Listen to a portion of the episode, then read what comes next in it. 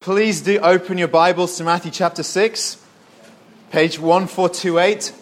I'm going to pick up from verse 19 and we'll read down to verse 24. Today, the topic is money. Jesus says this He says, Do not lay up for yourselves treasures on earth, where moth and rust destroy and where thieves break in and steal. But lay up for yourselves treasures in heaven, where neither moth nor rust destroys, and where thieves do not break in and steal, for where your treasure is, there your heart will be also. The eye is the lamp of the body. So if your eye is healthy, your whole body will be full of light. But if your eye is bad, your whole body will be full of darkness. If then the light in you is darkness, how great is the darkness? No one can serve two masters, for either he'll hate the one and love the other, or he'll be devoted to the one and despise the other. You cannot serve God and money, or God and mammon, as it is in the original. So today we're thinking about money. and I think for many reasons, whenever um, Christians want to speak about money, it, it, it ends up being one of the more awkward and difficult and challenging subjects to look at for these reasons, among others. One is that I think there's a good deal of cynicism attached to religious movements, and particularly the church, um, on account of financial issues. So we have extraordinarily rich denominations in the world, and people feel uh, some resentment about the amount of money that's owned by denominations. We also just have, you know, ridiculous situations where guys go on TV and ask for lots of money and tell you you're going to get spiritual blessings as a result. And, you know, I can't, I hold my hands up, I can't defend any of that. Like, I, don't, I don't agree with it, and I think it's not a reason for us to ignore the subject of money. It's a reason for us to look more carefully at what Jesus had to say. Um, as you'll see, he's pretty, he's pretty strong on this issue. Another reason why you might find this a difficult subject is just because you may find that finances are hard and you feel anxious about your financial situation. And, um, you know, for many of us, especially living in a city like this, which is, you know, among the more expensive cities in the world, you know, thinking about having excess money is not really a problem, is it, most of the time? And so you may think, well, what's the relevance of this to me? Or you just feel worried, which is going to be a subject a little bit further down in the Sermon on the Mount. And I think another reason is just that people feel that this is just a private issue. You know, it seems to me that if we're going to judge each other about anything, money is usually the thing we judge each other about. And I don't just mean in the church, I mean in the world at large.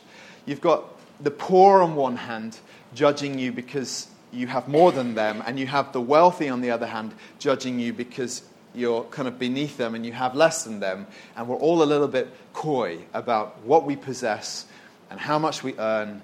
And we feel that finances are a very personal issue. I'd suggest that, again, that's all the more reason why we have to look at it, because if it's so private, so personal, then who knows what's going on in your heart when it comes to money?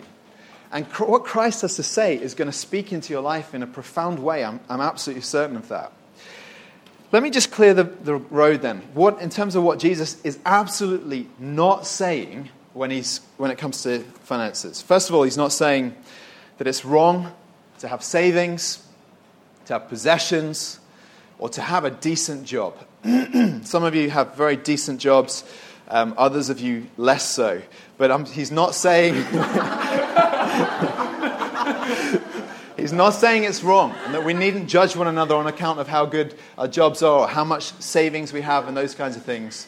Um, he's not giving us permission to judge either. We're going to look at that a little bit further on in the, in the, in the sermon. Um, he's not against wealth uh, per se. There's, in the Bible, there's lots of guys who are extraordinarily wealthy because God gave them the wealth and trusted them with it. So, a man like Abraham, the father of Israel, and the father of our faith in a spiritual sense. He is a wealthy man in the scriptures. Job is a wealthy man. God takes it away, but then he gives it back to him. He has even more than he had to begin with. Solomon is estimated being one of the richest men who ever lived. And so I don't think that you can read the Bible and come away with the impression that it's bad to be rich. In fact, you know, the Bible's pretty strong on, on having wisdom about how you handle your finances. Go and look at somewhere like Proverbs 6, and it talks about the ant and how it's industrious and gathers and all these kinds of things. Or 1 Timothy 5, where Paul says that if, if anyone fails to provide for his relatives, he's thinking about situations where a man ought to have a job and take care of his mother in law who's widowed or his kids who need his provision. He says he's denied the faith and he's worse than an unbeliever. So, absolutely, in the scriptures, the importance of trying to earn as decent a living as you can is, is, is emphasized, and of saving and of having wisdom in all these things. So, what then is Christ putting his finger on here in this section of the sermon? And I think the answer is that he's wanting to dig around in the roots of what's going on in your heart when it comes to financial issues. He's wanting to lay his axe at the root of some of the sins that underlie the way we handle our finances, the way we feel about our finances, what we do with them. So, John Stott summarizes it really nicely like this. He says, What Jesus forbids his followers is, firstly, the selfish accumulation of goods. So, he says, Don't lay up for yourselves treasures on earth. Selfishness. Extravagant and luxurious living. It's very hard to know how to define that, isn't it, in, in a city like London, which is known for its extravagance. Um, hard heartedness, which doesn't feel the colossal need of the world's, um, the world's underprivileged people. So if you have no sensitivity to that, then that's one of the things Christ would speak to you about. The foolish fantasy that a person's life consists in the abundance of his possessions. So just basically being proud about what you own. Or materialism, which tethers our hearts to this world.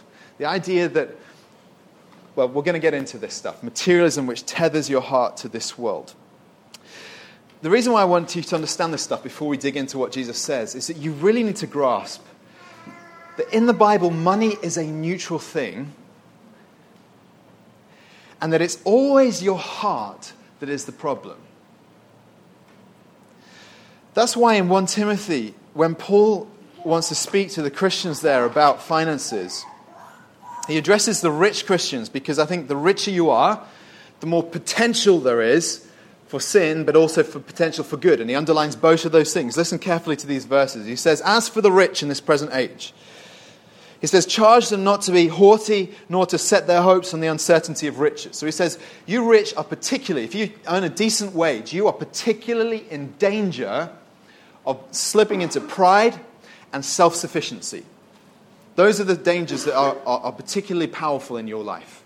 And then he, he turns to them and says, Instead, set your hope on God, who richly provides us with everything to enjoy. He says they're to do good, to be rich in good works, to be generous, ready to share, and thus storing up for themselves as a good foundation for the future so that it may take hold of that which is truly life.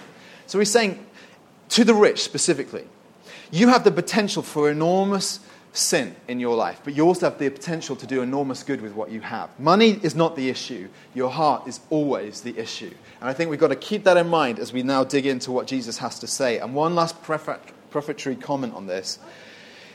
If you consider yourself poor, which of course is a relative term. So let's say, let's say you consider yourself relatively poor to the average Londoner. This is no less relevant to your life because the same heart issues that can, hap- that can go on in the hearts of the rich go on in the hearts of the poor also. I always find it interesting that when it comes to general elections, for all the party policies on any w- number of issues, friends, it's always people's wallets that motivate their vote. It's all, nearly always people's wallet, that people vote for the party which they think will make them the best off at the end of the day.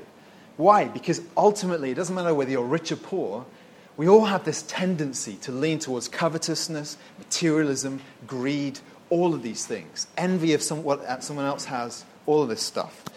So, as we get into this, I want to show you four things that Jesus says, four truths which he underlines for us, which ought to reshape the way we think about our money. The first is this that your wealth cannot last on earth but of course it can in heaven. Your wealth can't last on earth, but it can in heaven. It's there in verse 19 Don't lay up for yourselves treasures on earth where moth and rust destroy and where thieves break in and steal, but lay up for yourselves treasures in heaven, where neither moth nor rust destroy, and thieves do not break in and steal. In one of the other Gospels, Jesus tells a parable where he kind of lampoons the common attitude of wealthy people as they get wealthier and wealthier. And he tells a story about a man who, in Luke chapter 12, verse 15, he tells a story about a man who has far more than he needs. And the more he gets, the more he wants to save. He says, a parable the land of a, a rich man produced plentifully, and he thought to himself, What shall I do? For I have nowhere to store my crops. So this guy is so wealthy his house cannot contain the amount of wealth he has. He has far more than he could ever need in his own lifetime. So, what does he do? He, he speaks to himself and he says this He says, I know what I'll do. I'll tear down my barns and I'll build larger ones. And there I'll store all my grain and my goods. And I'll say to my soul, Soul, you have ample goods laid up for many years. Relax, eat, drink, be merry. But God said to him, Fool, this night your soul is required of you and the things that you have prepared, whose will they be? It seems to me that the stupidity of what's going on in that parable is evident to us when we look from the outside in. Why accumulate far more than you could ever need? The stupidity is obvious to us looking in from the outside, but it's far less obvious when you are that person. Most of us have more than we need, even as I speak. Right? And what Jesus wants to tell us is this it cannot last. The stuff which you are clinging onto can't last. We've seen this through the turbulence of all the economic ups and downs that have happened in the last sort of eight years. You know, when, when the financial crisis happened back in 2007, 2008, uh, one of the banks that, that kind of sunk was a bank called Northern Rock. And of all the banks in the world, you think that bank ought to be stable. It's not only rock like, but it's from up north. Uh, it's a northern bank. And, and Northern Rock just was absolutely trashed by the financial crisis.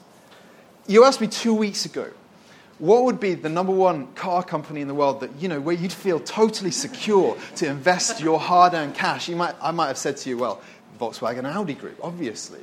And of course, their shares are plummeted through the deceit and so on. There is absolutely no safe space on the earth for the cash that you own. Heather's nodding violently. She works for an accountancy firm, so she should know. you know it also from your experience in life that every past purchase that you've ever made has at some point worn thin. You know how you, with excitement now, generation after generation of phone has come out and you bought the new one, and then a couple, couple of years later, you've thrown it in the bin or sold it at a vastly reduced rate. I always smirk when I see um, in, in the magazine, the news magazine I read, there's often, I think because it's more geared towards sort of, you know, slightly wealthier folk, not that that's my taste, but anyway, they, they always has this advert in there for the Patek Philippe watches. And do you know the slogan that goes with the Patek Philippe watch? It says something like, you know, you, you don't own a Patek Philippe you, you, just take care of it for the next generation. There's always a, a, picture of a man with his son cuddled up to him, wearing his Patek Philippe, ready to pass it on to his son. But of course, what he doesn't realize is that that same son, you know, so often happens when kids grow up in overprivileged households, is that they, they grow up slightly more careless about their money. He probably end up selling the watch to fund his album in a studio, even though he can't sing or whatever it is.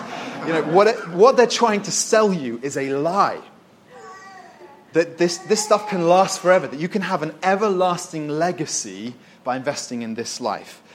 And, and Jesus wants to turn to us and say, Friends, you are mistaken when you buy into this lie. And we know it intellectually, don't we? We know that the parable of the rich fool is obvious, he's stupid, but we don't see it for ourselves. Functionally, we live as though this were true. And I think you can identify it in your heart when, when you have thoughts like this. If I just had that, or if I just saved that amount, I'd be content. I'd be, I'd be happy. I'd have it together. Or if you, if friends, if your life is indistinguishable in, in lifestyle and in spending from the people around you who are kind of in your workplace or on the same sort of social level of you, friends, these people have a materialistic worldview.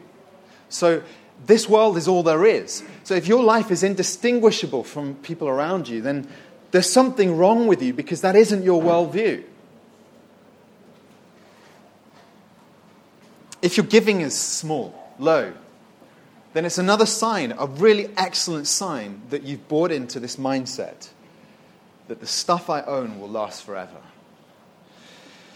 I've read it to you before. I'll probably read it to you dozens more times in the years to come. But there's an amazing little paragraph in C.S. Lewis' most famous essay, The Weight of Glory, where he's trying to make the point that Christ isn't some kind of cosmic spoil sport on these issues. He says we've got it all entirely the wrong way around, and he puts it like this If we consider the unblushing promises of reward and the staggering nature of the rewards promised in the Gospels, in the very passages we've been looking at, it seems that our Lord finds our desires not too strong, but too weak. We're half hearted creatures fooling about with drink and sex and ambition, and we could add to that possessions, houses, cars, all the rest of it when infinite joy is offered to us.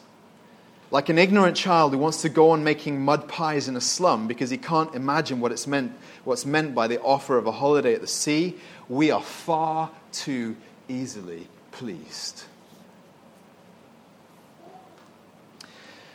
Jesus wants to offer you an alternative. He wants to offer you a rock solid investment when he tells you to invest your money in heaven where it cannot be damaged. The problem with this investment, you know how you can invest in bonds which mature after a certain amount of time, your money's locked in? The trouble with this one is that your money's locked in until you die, which is, might seem a, depress, a depressing thought, but it, it means that you can only invest in this if you have a faith to match your giving. If you have a rock solid faith in the God who will not let your inheritance spoil or fade. It's absolutely to do then with how you give what you have. I think that Christ is, to, is trying to communicate to us here that as we are generous with our finance, there's a way in which by giving to others, we're investing directly in our eternal reward. But I don't think it's just about giving money away. I think there are people, godly people, who have forsaken uh, well earning jobs or career paths for the sake of giving their lives to Christ in other ways, and their reward is going to be no smaller. A couple of people we met who I think have been the most inspiring people I've ever met in my life are a couple called Joop and Bärbel, Dutch and German, which explains the names. And Joop, um, I guess he's probably in his 50s. Um, he went out to live in the Middle East with a missions organization from a very young age, in his early 20s. He spent 30 plus years out in the Middle East. He's currently in Lebanon, in Beirut. Joop, eccentric guy, he knows the Bible inside out, he knows the Quran inside out. He spends his days talking about Jesus with the most fanatical, hot headed Muslims he can find. And he loves that, the cut and thrust of debate. He's got people coming in and out of his house, along with his wife, of course, who's helping him host. But he's the guy who's always debating with them. And his wife, Bärbel, she comes from a, a wealthy background in Germany. Her parents disapproved of this ma- marriage. But together, they turned their backs on what could have been comfortable lives in Holland and Germany, in the Western affluent context. And they gave themselves, they set their face to living in, in real poverty, actually in order to make Christ known among people who would otherwise not hear about him. When we went to visit them, they had a number of people staying in their tiny flat who were basically refugees before the Middle East thing had blown up, actually. Now, I know that in Beirut there are, score, there are hundreds of thousands more Syrian refugees, and I'm sure that some of them have found a place to stay in Joop and house. People from Muslim backgrounds who Joop spends his life pouring into telling them about Jesus. The way they live was utterly shocking to us in certain respects because they have practically nothing. And when they go to the market, for example, they, they, they, when the, the market seller is selling you know, his box of beautiful tomatoes, usually there's a few he's taken out and put on the ground somewhere hidden out of sight, the slightly moldy, rotten ones. And Joop and Bärbel go to the market sellers and look for the moldy, rotten ones underneath the guy's table. And I'm not saying like that's how God wants you to live. But what I'm trying to underline for you is that there are people like that whose reward in heaven I think is going to be extraordinary. Because they have forsaken what they could have had in this world for the greater inheritance that Christ will give them. And they have changed the lives of so many people. When Christ is urging you to invest in your heavenly reward, I think he's wanting you to ask questions like this How does my spending benefit my character? Because I think, in some respects, the character that you are developing has something eternal about it, doesn't it? Paul says, faith, hope, and love, these remain. Does your spending increase your faith, your hope, and your love? Another thing you could ask is this How does my spending affect the lives of people eternally? How does the handling of my finances accumulate a heavenly reward by impacting the, the lives of people for eternity?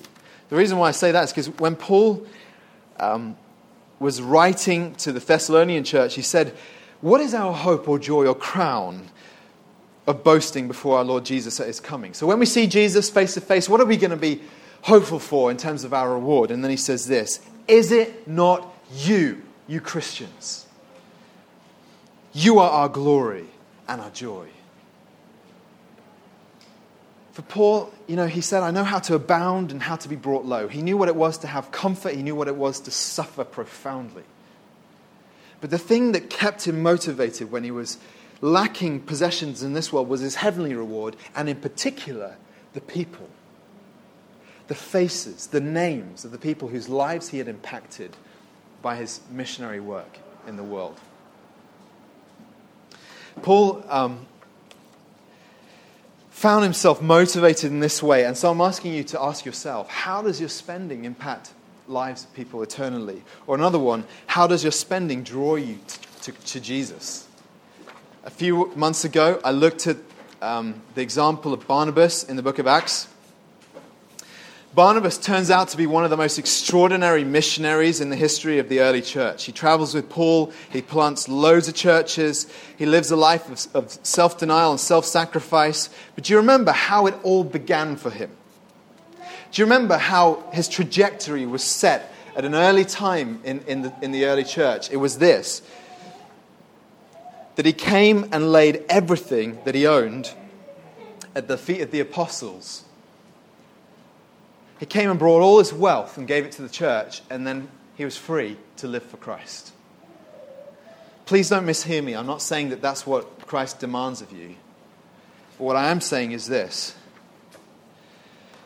that your spending can either increase or decrease your passion for Jesus. When you follow the example of a man like Barnabas, who poured his whole, all his earthly possessions into the cause of Christ, he was then propelled into a life of apostolic mission in spreading the gospel of Jesus. More briefly, I want to bring you on to the next few points that Jesus makes. He, he says, secondly, your heart follows your wealth. Where your treasure is, he says in verse 21, there your heart will be also.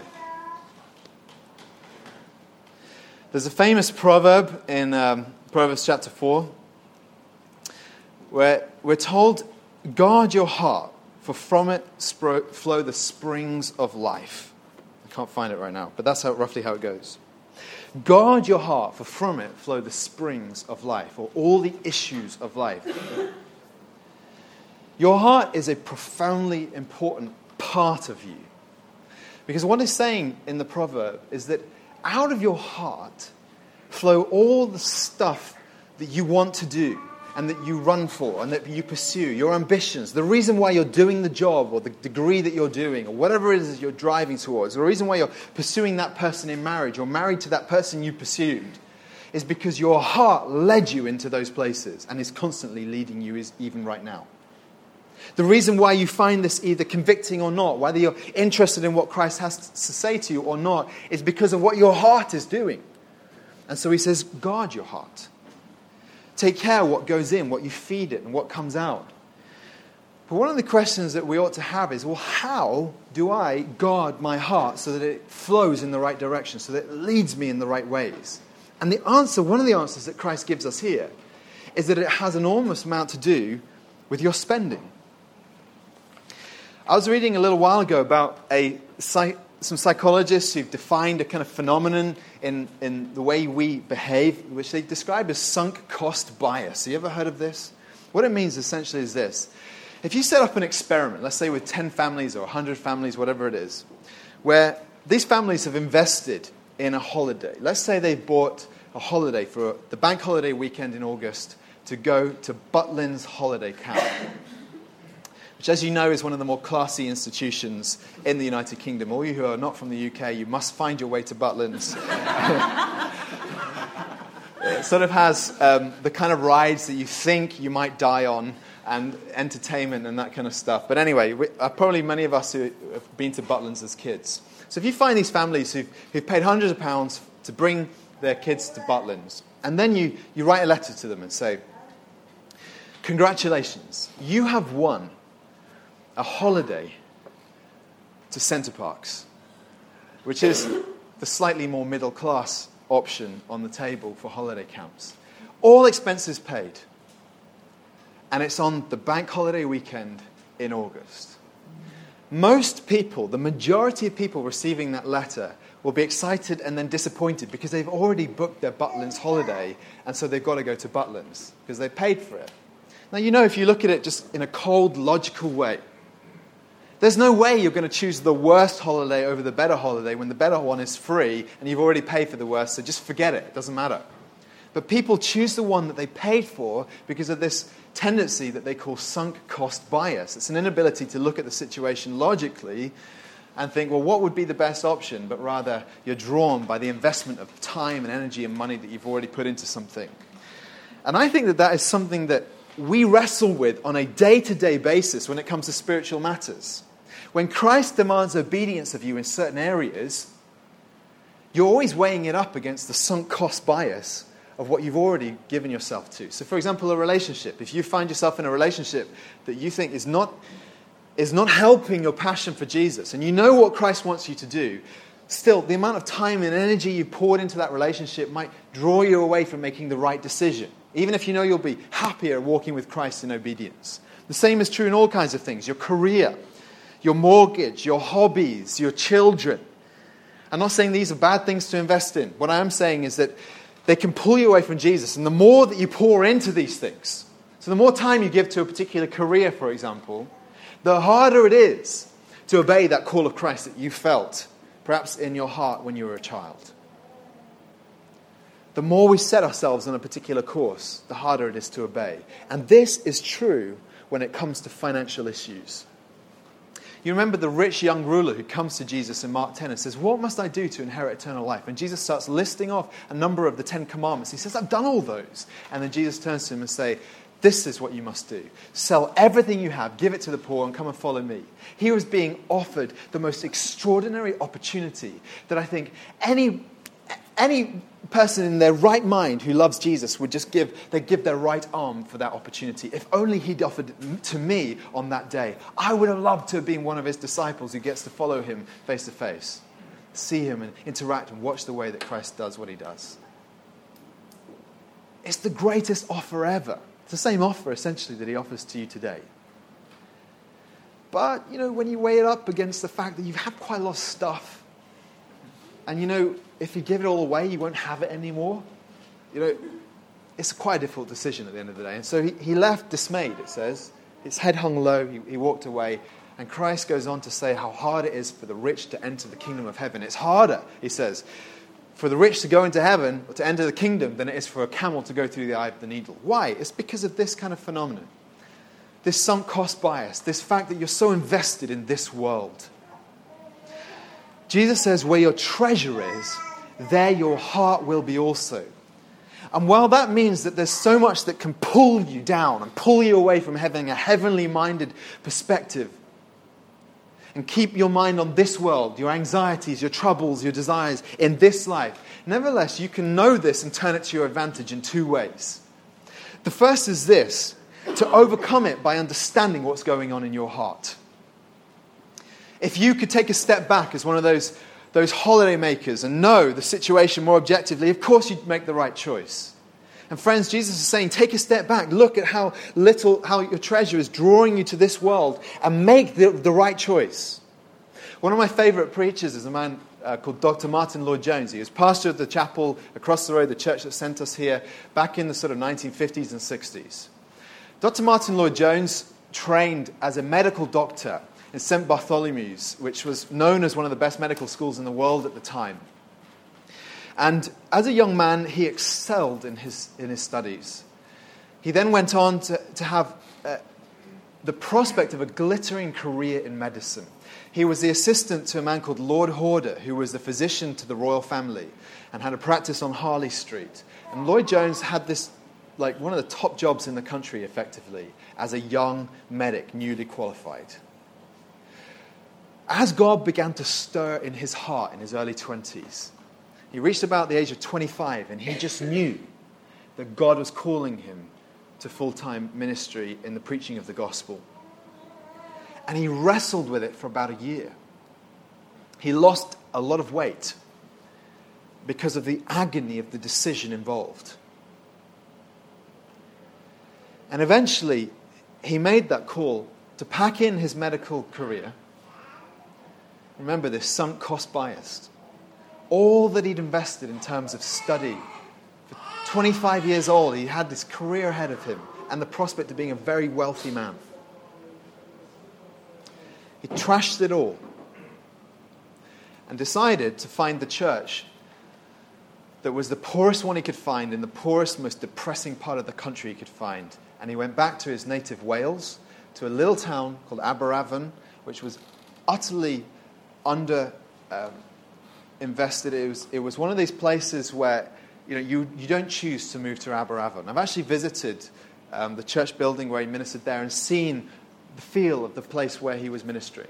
Tiny terraced houses in a bleak um, space where all these people were just industrial workers, working class people who had very little and they had very little hope. And Lloyd-Jones left the lights of the city of London, found himself the pastor of this small church in the poorest part of the country, one of the poorest parts of the country. And God began to use him mightily in their lives. Eventually, of course, he lifts, God lifts him out of there and puts him back in London, and he has a world renowned ministry. But he could never have predicted what God was going to do on his journey.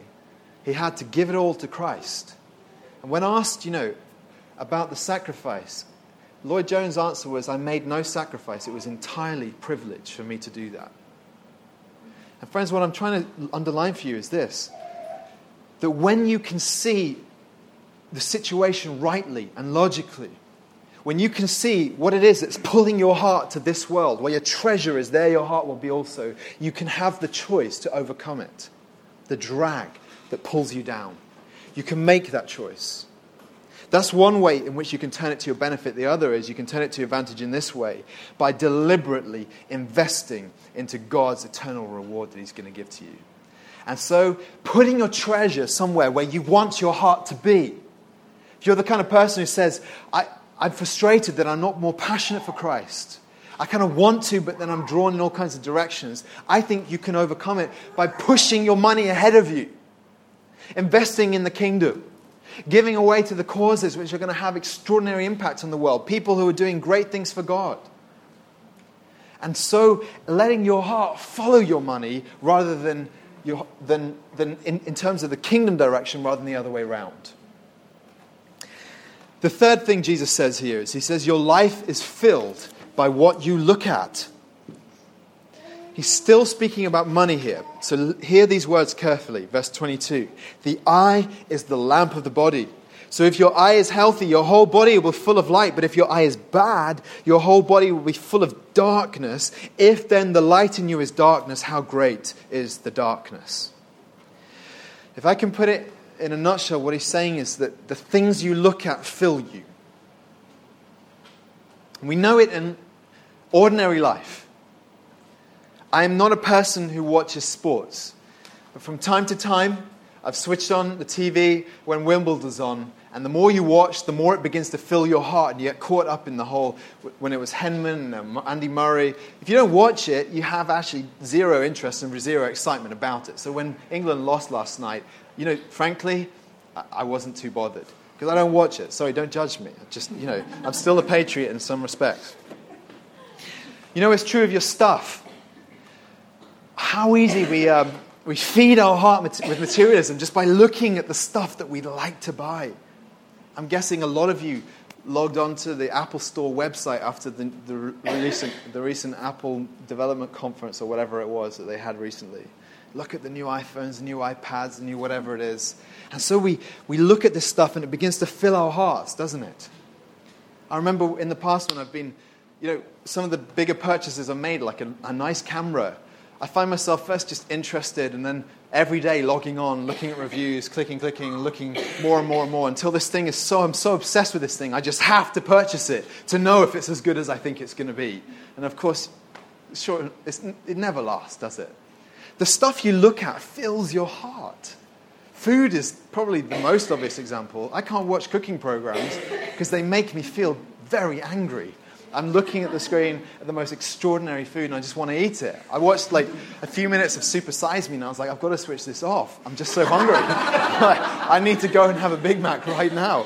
Which is not the, the intended effect of that, of that film. And of course, in terms of attraction as well. You know, when, you are, when I was dating C, we were dating back a, a decade ago. And um, I had just a few photos of her.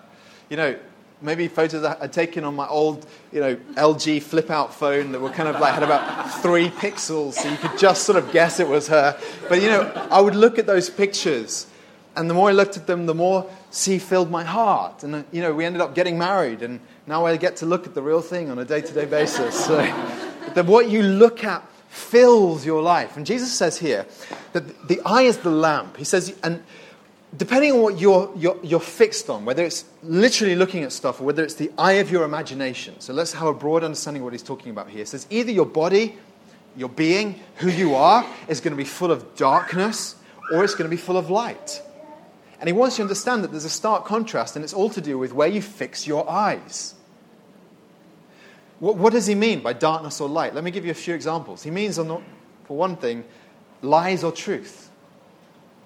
There's the lie of consumerism, which you're being sold on a day to day basis. You are being bombarded with consumerism.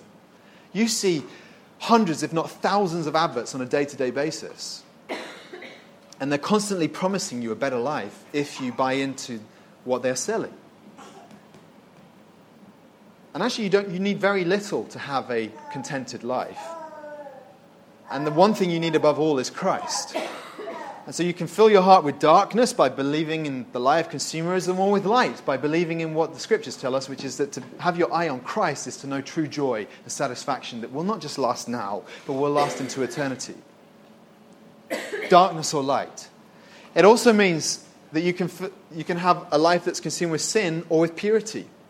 What you fix your eyes on will fill you with darkness or light in terms of whether you are given to sin or purity. You know how temptation works. First, you have a look, then, you have another look. Eventually, you can't take your eyes off what, what you want to do, and you, keep, and, and you want it more and more. It's, it's, it's, it's very vividly obvious to you when you have kids. You know, Seth, there's certain things he's not allowed to eat. Uh, C gives him most stuff, but there's just a few things that she doesn't, including sweets. And so we sometimes have a little jar of sweets in the house to give to guests, you know, when they're around. And Seth will look at those sweets, and, he, and then he'll start asking, can I hold one? Can I hold one? And he'll say, Sethi, not allowed. Can I hold one? And so if he holds it, he'll be like, first it's, can I see it? And then it's like, can I hold it? And you know, he ends up holding this thing, knowing he's not allowed it. But like, you can practically see the dribble just building up in his mouth because he is tempting himself. He's filling his heart with the vision of this sweet. And friends, we are no different, are we? When it comes to temptation, think about the things that you're tempted to. You just fill your heart with it by letting the lamp of your body, the eyes, be fixed on it. But the, the opposite is true when it comes to purity. You can't just get away from sin by just denying or closing your eyes. You have to fill your eyes with something different, something better, something life giving. and In particular, Jesus. You have to. You have to find a way of putting Christ before your eyes on a day to day basis and being totally consumed and satisfied in Him darkness or light. It also means death or life, if I'm going to be really frank with you. When Jesus spoke to that rich young ruler, he went away sad But do you know, the sadder thing still than what he even realized was that he went away embracing death. He had effectively denied Jesus because he denied Christ's call to him to come and be his disciple. The eye is the lamp of the body. Be careful what you focus upon in life. To put it positively, Christ says this if your eye is healthy, your whole body will be full of light. And the word he uses for healthy there is this word single. If your eye is single, focused, focused in the right direction, your whole body will be full of light. When I was learning to drive, my instructor would take me down a very narrow street with cars on both sides of the road, and he would say, You need to fix your eyes on that object at the end of the street in order to navigate this. And I never hit one of those cars. Praise the Lord. but you know, that's what Jesus is saying to you here. If your eye is single, focused. That's why I read to you those verses from uh, the psalm at the very beginning of the service. One thing have I asked of the Lord, that will I seek after, that I may dwell in the house of the Lord all the days of my life. One thing, the single eye. Lastly, he tells us that you have to choose a God. No one can serve two masters, he says. Either he'll hate the one and love the other, or he'll be devoted to the one and despise the other. You can't serve God and mammon, God and money. He uses the word mammon, which was kind of a way of personifying money as a, as a deity. Three things that you need to understand about this. The first is this that a God is a ruling or governing force, whether you think of it as a God or not. So the things that control you in your life, they are gods.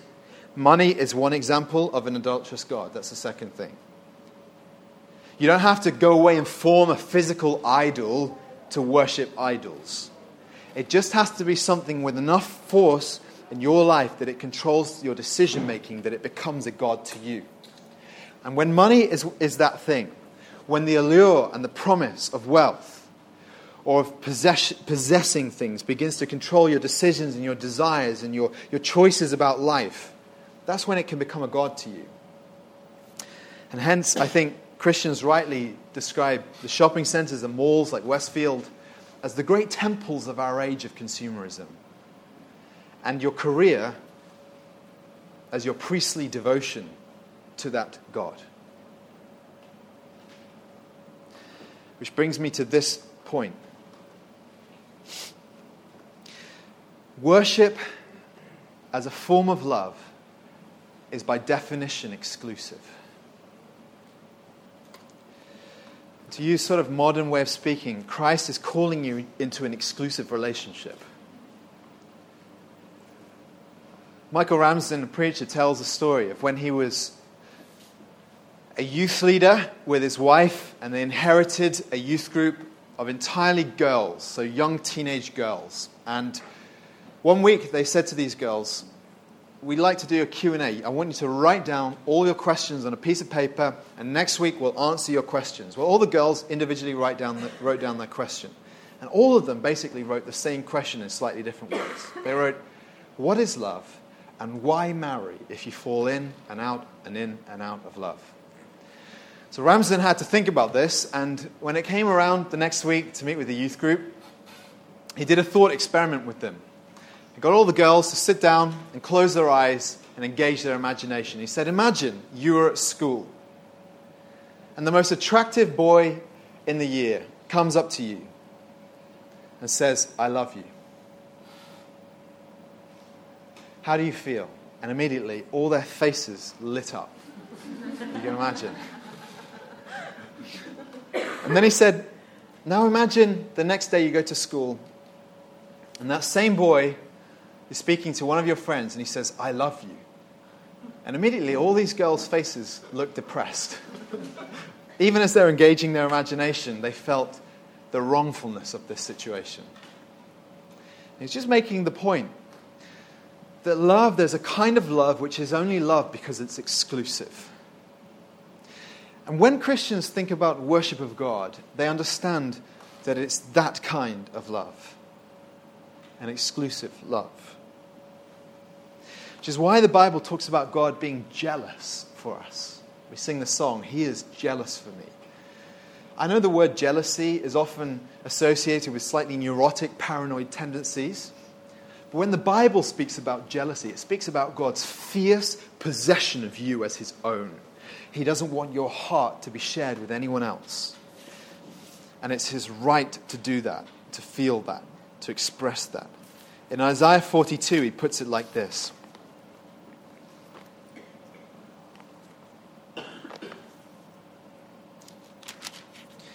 I am the Lord, which is another way of saying he's using his proper name. I am who I am. I am Yahweh, the God above all, the God who created everything. I am the Lord. That is my name, he says. My glory I give to no other, nor my praise to carved idols. What he's saying is effectively this that when we begin to love other things alongside God, in the way that Jesus is describing, to try and worship two gods, we're doing two things. We're firstly committing adultery in our hearts. And it's possible to commit adultery with this God, mammon, money, possessions. And the second thing we're doing is we are denying who God is. Because to put God alongside another God, like money or whatever it is in your situation, is not only to elevate these carved idols to the level of the living God, it's also to bring him down to the level of a carved idol. To say, You're one among many. Which again is ridiculous when we look at it in the cold light of day, but that is the way our hearts tend to lean. It was John Calvin who said that our hearts are idol factories. They're constantly manufacturing idols, new things for us to be drawn away from the living God, whether you realize it or not. And money is one of the most powerful ones out there. It gets into you in ways you don't even realize.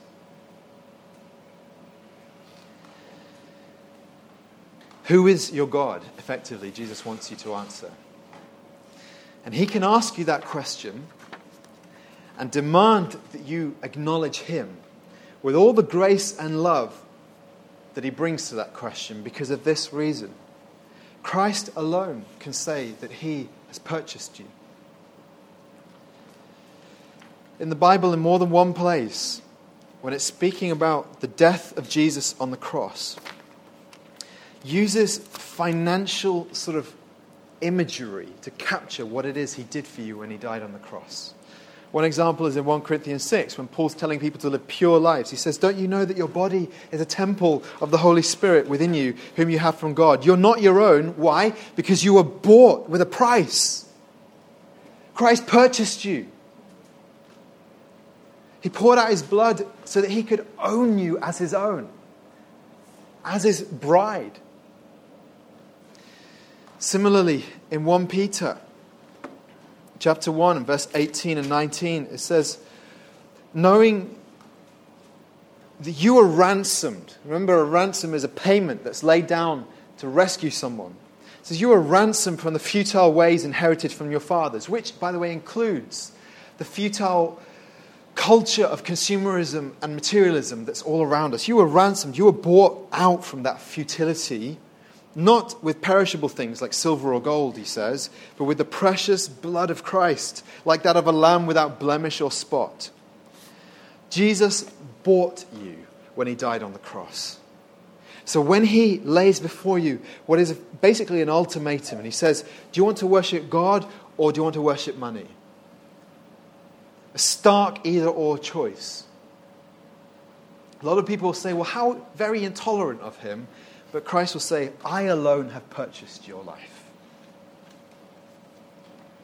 And he owns you not in order to subject you and to crush you and to cause you to live a life that's ultimately going to be futile. He owns you in order to fill you with the abundance of his goodness. I have come, he says, that they may have life and have it abundantly. Friends, I'm encouraging you today and every day to lay down and to kill your desire to live for money because it will kill you otherwise.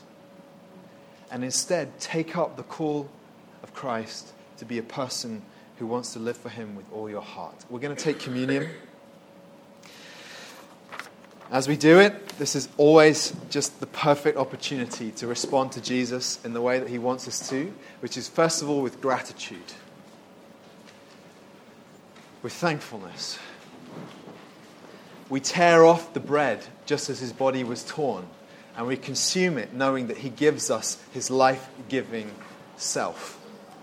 We drink the wine just as his blood was poured out for us, and we do it remembering that that same blood bought us. And Christ wants to own you entirely. So, friends, as we pass around this bread, I encourage you to feast on Christ, repent of your sin, and let him fill your heart again today.